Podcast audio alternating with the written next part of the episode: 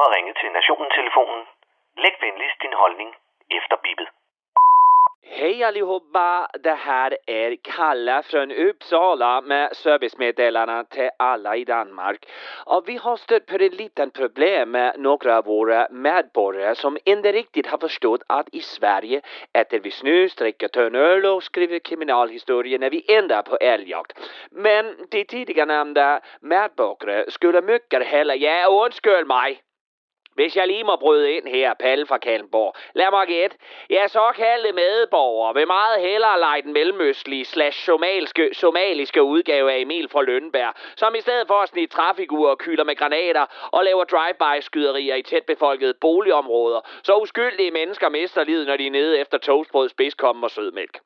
Og lad mig lige blive i Emil fra Lønberg-analogien. For jeg tror, vi er mange, rigtig mange her i Danmark, der mente, at Emils far havde en lettere tendens til at overreagere, når knægten hejsede lillesøsteren op i flagstangen eller malede på grisepjokket. Jeg mener, den form for ufortyndet raseri og øjeblikkelig hang til afstraffelse, som Emils far udviste, ja, den døde åbenbart med Astrid Lindgren. Og siden da, der har Sverige siddet som en pageklippet tvebak i Nangiala, og mente, at man kom længst med kram og samtaler til typer som fucking Emil fra Lønneberg, som med tiden voksede sig til Jamil fra Malmø. Og nu virker det til, at hverken kram, trafikur eller nøgenbadning med voksenvennen Alfred kan redde Sverige og Sveriges små lømler, som lige nu er en levendegørende personificering af hele NWA Straight Out of Compton.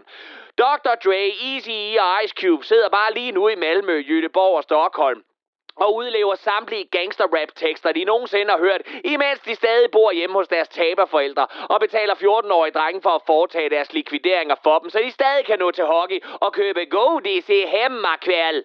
I årvis sad svenskerne og pegede deres velplejede fingre af danskerne, der strammede skruen over for kriminelle udlændinge. Alt imens de selv vendte det blinde øje til og tog sig et stykke mere med krebs og kaldes kaviar ude på deres sejlbåd i Skærgården.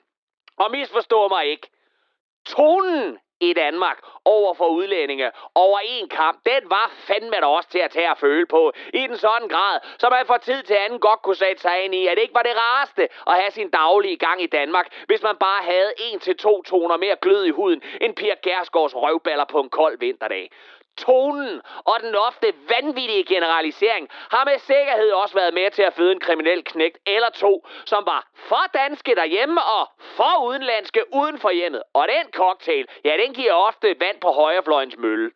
Men tilbage til Sverige, som nu langt om længe har tænkt sig at gøre noget. Og det noget, kunne vi så forstå på statsminister Ulf Kristersson, var at sætte militæret ind over for banderne.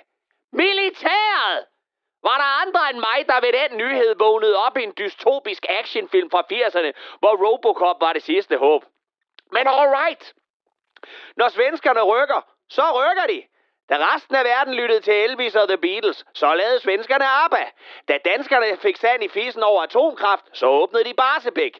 Da vi i Norden blev kendt for vores Michelin-restauranter, så øgede svenskerne produktionen af jølmøst og sygt strømning. Og da resten af verden drak sig i hegnet og tævede deres familier, så åbnede svenskerne Systembolaget og brækkede sig i Helsingør. Og endelig, da danskerne mukkede over Poul Slytter under aftenkaffen tilbage i 80'erne, ja, så skød svenskerne Olof Palme. Så det burde ikke komme bag på nogen at der nu bliver taget ekstreme midler i brug i det hensidans. Og tillad mig så at slutte på en for Palle ret så blød note. For med en hel verden, der kigger med, når kampvognene bliver rullet ind i gaderne i det gamle de fria, så vil jeg som en moralsk samfundsborger og tilflytter til Sverige fra et mellemøstligt land begrave ansigtet i mine hænder i gro. I gro ved tanken om alt det pis, man nu skal til at høre på, fordi nogle andre, ret beset 13.000 af ens såkaldte landsmænd, har skidt mere i dejen til kanelbøllerne, end hvad godt er. Og det gælder selvfølgelig i særdeleshed i Sverige, men også her i vores eget pisland. Så lad os være enige om, at de, som de er flest, som hver dag bidrager til samfundet på en fornuftig måde og passer deres arbejde op dem selv, de er mere end fucking fredet end stødtænderne på en elefant. For ellers så kommer vi aldrig det her lort til livs. Og til gengæld, så skal de små skiderikker, som render rundt og skyder med skarpt, møde en vrede fra Emils far, som de aldrig har kendt med til.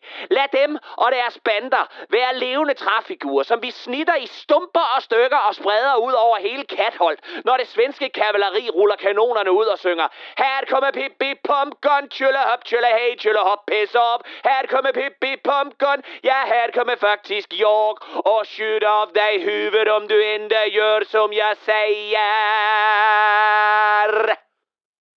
Och det var Palla från Kalundborg.